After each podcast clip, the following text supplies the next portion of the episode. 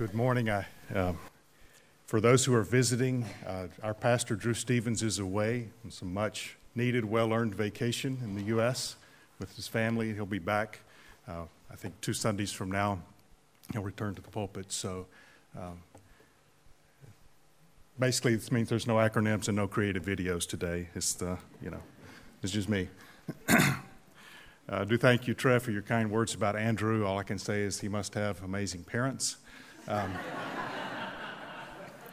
we truly are grateful for, for God's grace in his life and, and very proud of him. And, and uh, it, it, truly is bittersweet.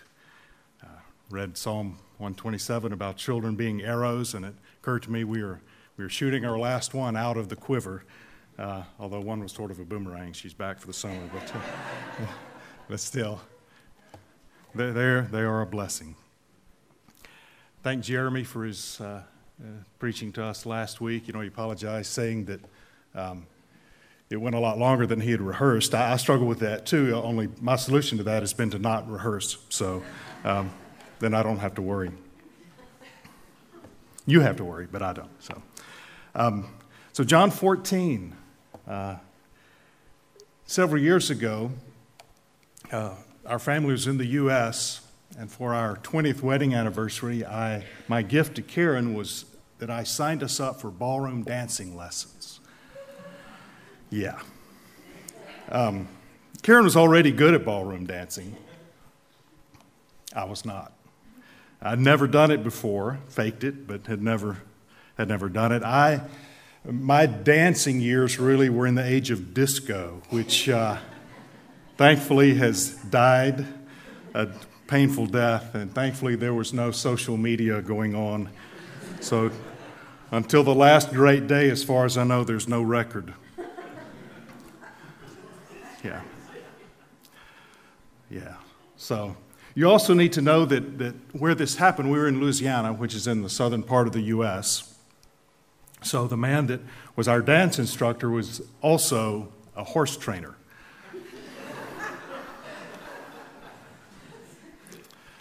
Uh, yeah. Our, our weekly lessons were the highlight of his week, mainly because I was so incompetent. He loved, he just howled as, as we waltzed across the room, as I waltzed Karen straight into a corner and then looked up, not knowing what to do. Didn't know how to turn a corner. He just, and he was just, I was just waiting for you to get to that corner. And then he would remind me to do things like breathe. I just, I, it was, you've seen the dog obedience schools? Well, this was obedience school and I was the dog, okay? It was, it was great. It's actually a great illustration, great metaphor for marriage dynamics because, as in dance, so in life, I find myself navigating life with someone who gladly follows and yet excels me in so many areas. Well, in our text today, Jesus describes our relationship with him in these terms in, in verse 20. In that day, you'll know that I am in my Father, you in me, and I in you. This relationship has been likened by many over the centuries to a dance in which two people who love each other deeply are engaged in a journey together. And in terms of music and a dance, it's it's momentary, but in terms of our relationship with Christ, it's, it's in this life and on into eternity. So I want us to think together for a few minutes about what it means, really, these, these verses in verse, this, these words in verse 20, that we are in Christ and Christ is in us. This is sometimes called our union with Christ. And this uh, for, for centuries really was the main way people described the Christian life was in terms of our union with Christ, us in Christ, Christ in us. But if you read books published this century, the last century, you really don't see it described that much. And I, I think we, we're poorer for, for it. So I'd love to see us recover that. So let's look for, uh, for our time together at these phrases. First, the first thing I want us to see is is the foundation of this, where Jesus says, I am in my Father. This is really the foundation of our union with Christ. It is his union with the Father, his relationship with the Father. And he says something very similar to this in his prayer for us in John chapter 17, in verse Um, uh, John chapter 17, starting at verse 20, Jesus is praying for us. This is not long before his arrest. He says, My prayer is not for them alone. I pray also for those who will believe in me through their message. Okay, that's us. That all of them may be one, Father, just as you are in me and I am in you. May they also be in us, so that the world may believe that you sent me. Isn't that beautiful? Jesus prays that we will have a relationship with him and with his Father like he has with his Father. It's, it's breathtaking that, that this is even possible. Well, what does it mean? Well, again, think of, of the dance. All of us who have put our hope in Christ, in a sense, have been welcomed into the life of God. The love among Father, Son, and Spirit, bringing us into to that love relationship, giving us life. We draw life from them. We say, well, here's the Father and there's the Son, but where's the Spirit? Well, it's mentioned, Spirit is mentioned in verses 16 and 17 when Jesus says, I'll ask the Father, He'll give you another helper. He may be with you forever, the Spirit of truth, whom the world cannot receive because it does not see Him or know Him, but you know Him because He abides with you and will be in you. A great change took place the day of Pentecost when the Spirit came to dwell within God's people in a new way at a deeper level. This Holy Spirit is one who makes this a reality for us, that makes the reality of, of us knowing and experiencing the love of God on a moment by moment basis in that, in that relationship, in, in that dance. I, I learned in dancing. To say I learned in dancing is a stretch, but I did understand it took all of my concentration. I still remember the look on Karen's face, uh, usually horrified, but still, you know, just my concentration on what I was doing, but also on her. And I understand that if you continue to practice, it becomes enjoyable and, and, uh, and you can enjoy being together in that way. I'm, uh, yeah. So anyway, we, we left the horse trainer and came back to Prague. So, but it's, it's important for us to understand that the foundation of our relationship with Christ and our union with Him, of us in Christ and Christ in us, is Christ's own relationship with the Father, with the Spirit. That this is, this is a dance in which we are welcomed. It is something from which we draw life. And it is, it is not self centered, it is, it is other centered, it is God centered, it's Christ centered. We are, we are displaced as, from being the center of our own lives, drawn into a dance. So the next phrase Jesus says, there in verse 20, let me, let me point out before I do that in verse 19 he says after a little while the world will no longer see me you will see me he's, he's you know he's preparing his disciples for his departure he says, You will see me. I think he's talking immediately about his resurrection. They would see him with their physical eyes. There would be a time when he would depart from them after that. They would not see him physically, but he would give us, give them, and give us something even greater his spirit dwelling within us. It's beautiful. So the next phrase in verse 20, he says, I'm in my Father. And then he says, You in me. So what does it mean to be in Christ? Well, to be in Christ means that we are united to Jesus and all that he has done for us. That is, we receive the benefits of his life, of his death, his burial, his resurrection, his ascension. All of those come to us as gifts. There's, there's nothing you can do. There is, there's no ceremony to this. There is no good deed. There is no level of behavior or conduct. These are free gifts. We enter into this life. We, he, everything that he did becomes a benefit to us. It reminds me of a friend of mine who, who was in graduate school and, and really just making enough money to survive. And then he got married, and his wife had already finished school and was working and making a good income. And he said, I not only got to start life with my wife, but suddenly there was all this money, and it was mine, just because it was hers. It was great. it was sort of like that, our life in Christ. There is all of this. There is life, love, things that, that boggle our minds, defy our imagination, that are ours because they are Christ's and because we are in Him. So it's like what Paul says to the church in Ephesus, Ephesians chapter 2 and verse 4. He says, But God, being rich in mercy, because of the great love with which He loved us, even when we were dead in our trespasses, made us alive together with Christ. By grace you've been saved, and raised us up with Him, seated us with Him in the heavenly places in Christ Jesus, so that in the coming ages He might show the immeasurable riches of his grace and kindness toward us in Christ.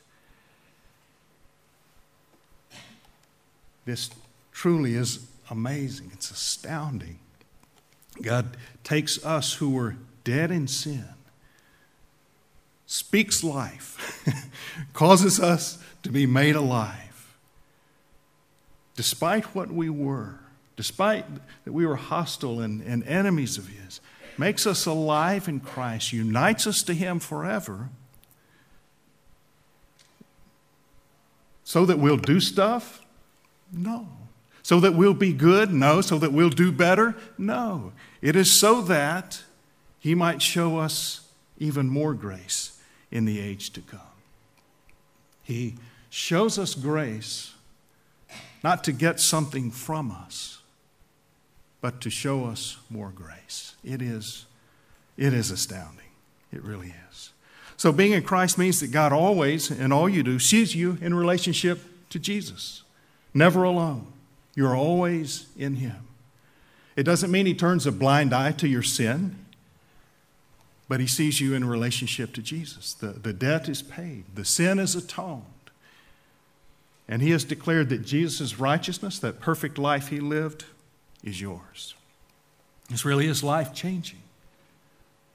See, it means that, that our failures don't have the last word in our relationship with the Lord. Okay, don't look at me like that. You know we're all pathetic, right? I mean, isn't that great? My, my half heartedness, my, my list of failures, those are not the last word in my relationship with God. And it means when you go to Him in prayer, He receives you as if He were receiving Jesus Himself. Because you are in Christ. He always sees you in relation to Christ, never by yourself. It means there's nothing you can do, nothing you can fail to do to make God love you any more or any less. You are in Christ. Nothing will change this. Nothing. Nothing can possibly change this. It also means we don't have to prove ourselves to anyone. You see, because we're in Christ, the final verdict that awaits every person has already been passed. You might lay your head down at night and dread that final day when you will stand before God and give account for your life. It's terrifying to think of. And yet, that verdict has been passed on those who have put their hope in Christ. He has already declared you to be righteous. All the claims of His law are satisfied. As far as the law is concerned, we have lived a perfect life, not because we have done it, but because our hope is in Christ who did. And He has given us His righteousness as a gift. That's incredibly freeing. It means you don't have to impress anyone because you don't have to earn anyone's favor. You've already, you've already survived the, the, the great day, in a sense. It means you don't have to buy things with money you don't have to impress people you don't even like.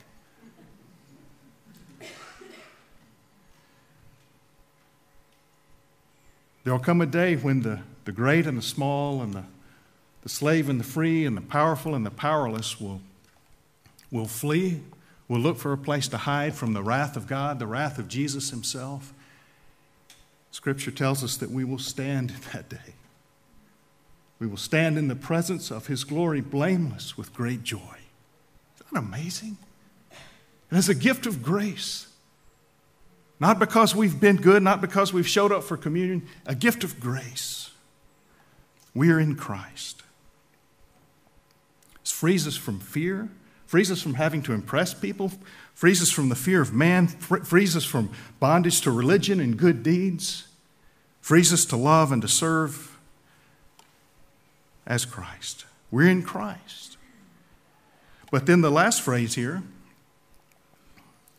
it's that Christ, he says in verse 20, you and me, and I in you. This is Christ in us.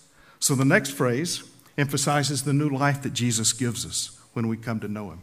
Paul summed up the message he proclaimed like this Colossians chapter 1 this mystery among the Gentiles, that is, the nations, which is Christ in you, the hope of glory. Now, he called it a mystery because it's something that's not revealed in the Old Testament, it, it is something new. Most of the New Testament is a clear and explicit fulfillment of the Old. But the Old Testament tells us that the Messiah is coming. It doesn't tell us that we will be in the Messiah and the Messiah will be in us. That's, that's what Paul means by, by mystery. Christ in us means that a new life, the life of Christ Himself, has taken up residence in our lives. Rankin Wilbourne, you love that name, right? You know, his parents have a sense of humor. Rankin Wilbourne said this The same Christ who overcame every temptation and was perfectly obedient that Jesus is in you now. The Jesus who led as a servant, who washed his disciples' feet, he's in you. The Jesus who repeatedly shattered racial barriers with his teachings and in his life, that Jesus is in you. The Jesus who suffered and loved to the end, he dwells in you. And the Jesus who was raised to new life, that Jesus is living in you right now.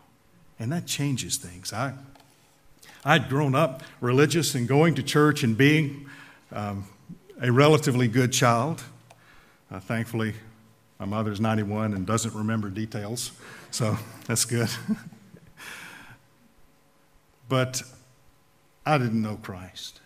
And, and as I was a student in university, I, I had acquired several vices, sins that had really laid hold of my life there came a point where I was really dissatisfied with my life and, and I wanted to change, and I tried to lay those, those vices, those things aside, and I found I could not. But one night, 35 years ago, Jesus came in.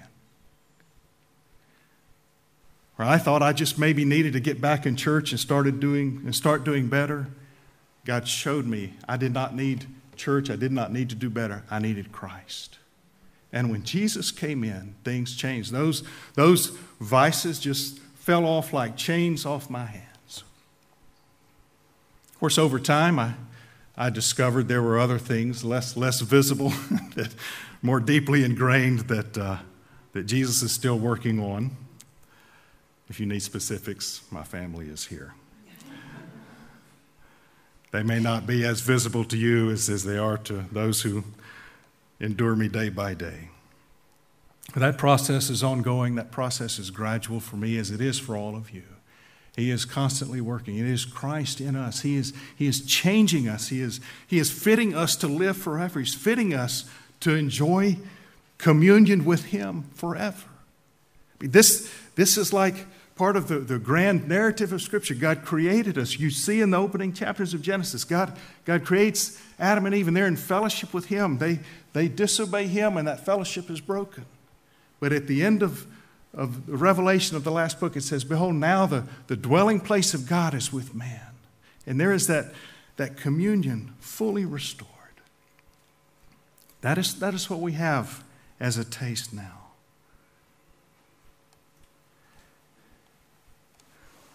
There's times when I felt discouraged in that process. There's, you know, the Christian life is just full of seasons. You know, we have seasons of great growth. We have, we have, we have seasons of harvest. We have seasons of winter when it seems like nothing is happening. And there are times when I feel discouraged. I've, I've felt it this week, to be honest. But I, I take hope, promises like Philippians 1 6, where Paul says, I'm sure of this, that he who began a good work in you will bring it to completion at the day of Jesus Christ. It's like dancing. I'm still learning. And I'll get up tomorrow and learn some more. So, we're in Christ. We're forever united to Jesus, and all the benefits of his life and death and resurrection are ours by God's grace. But Christ is in us, energizing us to live for him. Now, why does this matter? This all sounds nice and, and professorial and all that. It's great. But why does it matter?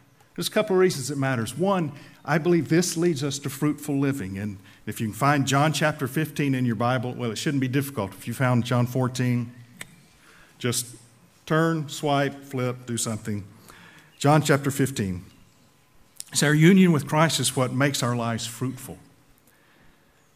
Jesus says in, in John 15 and verse 1 I'm the true vine, my Father is the vine dresser. Every branch in me that does not bear fruit, he takes away. And every branch that does bear fruit, he prunes that it may bear more fruit. Already you are clean because of the word that I've spoken to you. The Father is determined to make you fruitful for him. In verse 2, you'll see it says that he takes away the branch in Christ that doesn't bear fruit. Does that, that trouble you? It's, it's troubled me as I've read it. But I believe that it's closer to the meaning of the word in the original language that he lifts up that branch that does not bear fruit. This is an agricultural illustration, and the vine dresser basically positions the branch so that it can bear fruit. He, he lifts it up. If it's covered with dirt, he lifts it up. He cleans it. He positions it so that it gets sunlight, air, water, everything it needs to bear fruit. He is determined to bring you to a place of fruitfulness. Don't think he's this is given to us to terrify us. There's plenty that does terrify us, but I think he is I think what Jesus is telling us here is God is determined to make us fruitful. If we do bear fruit, he prunes us so that we bear more fruit. Then he says in verse 4 Abide in me, and I in you. As the branch cannot bear fruit by itself unless it abides in the vine, neither can you unless you abide in me. I'm the vine, you're the branches. Whoever abides in me and I in him, he it is that bears much fruit. For apart from me, you can do nothing. So, this is the only way our lives are fruitful, is by abiding in Christ. It is by enjoying, savoring that, that union with Him, us in Him, and He in us. To see character changed, there aren't, there aren't steps, okay? It's knowing that we are in Christ and Christ in us. Deeds accomplished, disciples made, work made productive, relationships restored, blessing in the midst of misfortune and tragedy and, and sorrow. How does this happen? I think at, at the root of it is this union with Christ. We're in Christ. That's who we are. Christ is in us, and He, he energizes us, enables us to do what He asked of us. The next verses give us a contrast between those who abide in Him and those who don't. So if, it, if anyone does not abide in me, he's thrown away like a branch and withers. The branches are gathered and thrown into the fire and burned. If you abide in me and my words abide in you, ask whatever you wish, and it will be done for you. By this my Father is glorified, that you bear much fruit, and so prove to be my disciples. As the Father has loved me, so have I loved you. Abide in my love. If you keep my commandments, you'll abide in my love, just as I kept my Father's commandments and abide in his love. These things I've spoken to you, that my joy may be in you, and that your joy may be full. Again, think in terms of the dance. We've, we've all seen dances where where someone cuts in. That is, there's a couple dancing, and during the music, the man enters, he taps the shoulder of the man who's dancing and asks to dance with the woman. Now, that's, that's how ballroom dancing works. The appropriate thing to do, let it happen, go along with it. But think of this in our relationship with Christ. If, it, and I don't mean to sound irreverent here, but picture yourself in this dance and someone cuts in. Now, why might someone cut in? Well, they might see your life in Christ and be drawn to that. They may desire joy and love, and that's fine. You, you welcome more into the dance. But sometimes there, there are those who cut in, those people and those things that would distract us, that would distract our attention. And maybe you don't dance as much, but maybe you've seen it in conversations. You're speaking with someone and they're always looking past you. They're not really talking to you, they're they give you that impression there's someone more important than you that, that they're looking for. That can happen with us. We, we get distracted from the dance. Because in the dance, your attention is on the person you're dancing with. Your attention is on Christ and this relationship with Him. And then something happens financial hardship, a strained relationship, a number of things, physical health, Life's full of, of these kinds of things. And we get distracted, and, and suddenly our attention shifts from Christ to our, to our problems, shifts from Christ to tragedy, shifts from Christ to, to whatever's going, else is going on. And we get distracted, and we're not engaged. And there, is the opposite of fruitfulness. It is, it is fruitlessness. It is destruction. And when you allow yourself to become distracted, to not engage in the dance, to not cultivate that union with Christ, that, that relationship, you in Christ and Christ in you, you, you are inviting destruction.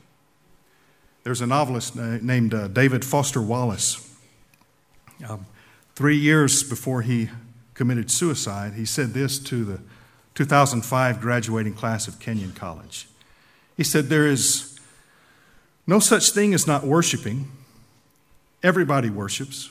The only choice we get is what to worship. And the compelling reason for maybe choosing some sort of God or spiritual type thing to worship is that pretty much anything else you worship will eat you alive. If you worship money or things, if they're where you tap real meaning in life, then you will never feel you have enough. Worship your body and beauty and sexual allure, and you will always feel ugly. Worship power, and you will end up feeling weak and afraid, and you'll need ever more power over others to numb you to your own fear. Worship your intellect, being seen as smart, and you will end up feeling stupid, a fraud, always on the verge of being found out. Well, to be honest, there are seasons in our lives when a lot of our energy is, is spent just fighting to stay in the dance. I fight distractions constantly. Maybe you do too. You look at me like you don't, but I think you do. That's, that's the good fight, okay? You are fighting to stay engaged with Christ. Christ in us, us in Christ. This also matters because it helps us with focused living.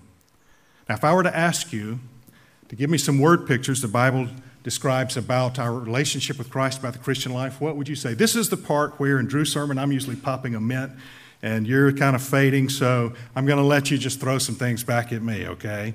So, word pictures in the Bible, Christian life. We've talked about one, abiding in Christ. What's another one? Race. A race, running the race. Good. What else? Mirror. A mirror. Okay, excellent. What else? Branch, abiding like branch in the vine. Yeah, excellent. Yes, Ian? Marriage. Marriage. Good. Okay. Others? Soldier, farmer. Soldiers? Intentional. Intentionality soldiers, farmers, soldiers fighting, farmers. Um, you know, my dad was a farmer. To me, the idea of farming is just hard work. Up early, work hard, collapse at night. Okay. Obedience. Obedience. Shepherd and sheep, good, okay. Those are all good and they're all great. But you notice how different they are? I mean, we have abiding, you know, we have resting, and then we have fighting and farming. You know, they're, they're really different. So, you know, I mean, we talk about abiding like a branch in a vine, and we talk about running a race. Well, no branch runs, okay? I mean, the branch is stationary, it draws life. I'm not suggesting that we all, you know, do the camouflage, run around like bushes. But, but what does this mean? Well, one thing it means is that there are of course, there are seasons to life. There are seasons when there is, there is a race to run, and, and we're, we need to run. There's times when we've been running so much, what we need to do is stop and catch our breath and abide. There, these, I think these speak to different seasons of our lives. But also, as, as we read things about the Christian life, we typically tend to see things in two categories. One is the, the category of extravagant grace. So, this is um, um, like in the parable of the prodigal son or the parable of the man with two lost sons, we have the, the younger son who returns home. He's broken and he wants to come home as a servant, and the father welcomes him as a son. The older son, who's never left home, has always done everything right, he's jealous, and the father goes to him as well graciously, saying the point is not the obedience or the disobedience, it's, it's the father's love. We see in Galatians 2, I mean, this is emphatic. Paul says it three times. We know that a person is not justified by the works of the law, but through faith in Christ. So we have believed in Christ in order to be justified by faith in Christ, not by works of the law, because by the works of the law, no one will be justified. It's like, why say in five words what you can say in 50, right? It's like, it's emphatic. You cannot earn salvation. It is a gift of grace. You see it in Tim Keller's book, Prodigal God, J.D. Greear's book, Gospel. John Piper's book, Future Grace. Those are all great books. I've profited from those. I recommend them. Really good. But there's another way to see, this, to see our life in Christ, and that's the way of radical discipleship. See, this tells us that saving faith leads us to obey Jesus radically. Like Jesus said in Luke 9 If anyone would come after me, let him deny himself and take up his cross daily and follow me.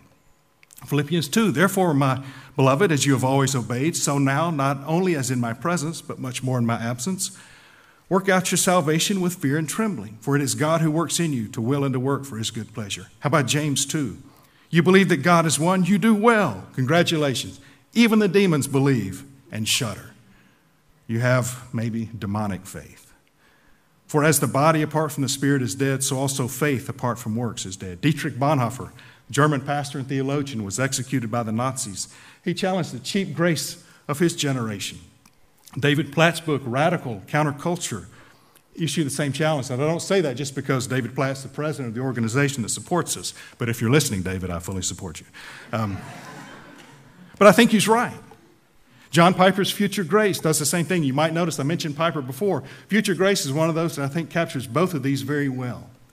But again, these are, these are great books. I'm not being critical, they're, they're great. So, two ways to understand our relationship to Christ extravagant grace, radical discipleship. The question is, which is right? Might have guessed already, they both are. But the problem is, few of us really live to the full the gospel. Few of us really live to the full in our union with Christ. Extravagant grace says if you want to live to the full, believe more. Radical discipleship says if you want to live, if you want to live to the full, obey more. And you know what? If you're trying to believe more and obey more, your focus is still on yourself. And that's not the point. What is the point? I think the point is, again, returning to the dance, focusing on Christ, what He has done for us, and, and His presence in our lives. To get your focus on Him and not on yourself. How do we do that? You know, it's not rocket science, there's no steps. Any of you read Babylon Bee? It's great, okay? I, I was amused this week as they had a, I just read the headlines. I, I, hardly ever read the articles. I'm just so tickled by the headlines. But there was one, a picture of a guy praying. His Bible's right here, and it says, Local man, one meter from his Bible, prays for God to speak to him. Bible's right there. That's how God speaks. You stay in the Word, you pray. Guys who are married, if I ask how you know you're married, I dare say none of you will say, Well, I know because we've got our, our marriage license, our marriage certificate uh, in the bedside table. And that's how I know. If I ever wonder if I'm married, I just need to open the drawer and pull out that sheet of paper, and that tells me I'm married. Or maybe I look on my finger and I say I've got a ring. I know that's not how anybody feels married. It's because you have life together and you communicate. The word and the prayer, that is, that is communicating. You're in fellowship with others. You're in worship in settings like this and in smaller groups. That's how it happens. Well, I don't know what your plans are this summer. Don't know if you're traveling, holiday, whatever you do, but I want to urge you, challenge you just to focus on Jesus, to meditate on your union with Christ, you in Christ and Christ in you, and what that means in your own life. Some of you are not in the dance at all. You are sitting at the side and wondering, would would Jesus be inviting you into the dance? Would He be calling you to put your hope in Him, to link your life and hope and identity and destiny to Him? And the answer is yes. I mean, in a few moments, we'll, we'll celebrate the communion, Lord's Supper, as a reminder of His sufferings. He died for this, He died to bring you into this life with Him. And so the answer is an emphatic Yes, he, he desires you. He wants you in the dance with him. He wants you bearing fruit for him. He wants you radiant with joy from being with him. So, as we transition from this to a time of communion, I want to challenge you to do three things. First, remember we've been forever united to Jesus. His death and resurrection are symbolized the bread and the cup. We are in Christ. Nothing can change that. Second, reflect on the truth that the one whose sufferings we remember, he is in us. He, is, he has come to live within us.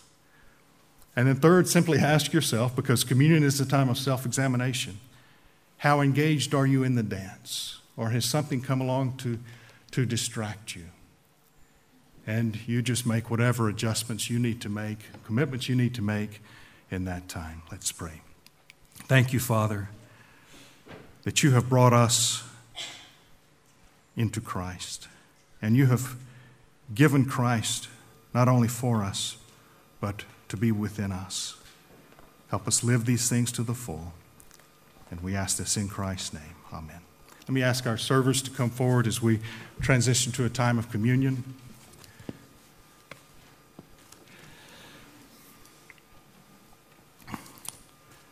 This is always a special time uh, for us to be able to celebrate as a church, to remember what Jesus has done for us. His death and his resurrection are the foundation of our hope and our confidence. So we've meditated today on this thing that, that we are in Christ, in Christ in us, as we meditate on He was broken for us, that we might know Him, that He might live within us to, to take us into that knowledge of Him. This, this is not magic, but it's holy. And it's not, it's not mystical, but it's a memorial, it's a symbol of what Jesus did. And yet at the same time, there is a sense in which He comes close to us. And I can't tell you the times in, in my life when, when I have just felt as the Lord has just visited me in a special way through, through this. So I would encourage you to participate as you feel so inclined to do. Um, scripture tells us that, that this is a confession of faith. So if this is a faith you do not yet possess, I would encourage you to wait until another time to, to participate in this because it would not be consistent with where you are in your life. So let me read from 1 Corinthians chapter 11, starting verse 23, where Paul says this For I received from the Lord what I also passed on to you. The Lord Jesus, on the night he was betrayed, took bread. And when he had given thanks, he broke it and said, This is my body, which is for you. Do this in remembrance of me. In the same way, after supper, he took the cup, saying, This cup is the new covenant in my blood. Do this whenever you drink it in remembrance of me. So then, whoever eats the bread or drinks the cup of the Lord in an unworthy manner will be guilty of sinning against the body and blood of the Lord.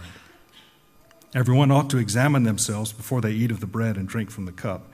For those who eat and drink without discerning the body of Christ, eat and drink judgment upon themselves. Let's pray together. Father, we thank you that you loved us and sent Jesus for us. Jesus, we thank you for all that you suffered to bring us into fellowship with you, to bring us into the dance. Help us renew our focus on you. Please help us understand a little more this morning what it means that you died for us, that we might be forgiven and free in fellowship with you forever. Thank you. Please make these times, these moments real and precious to us. For we ask this in the name of Jesus. Amen.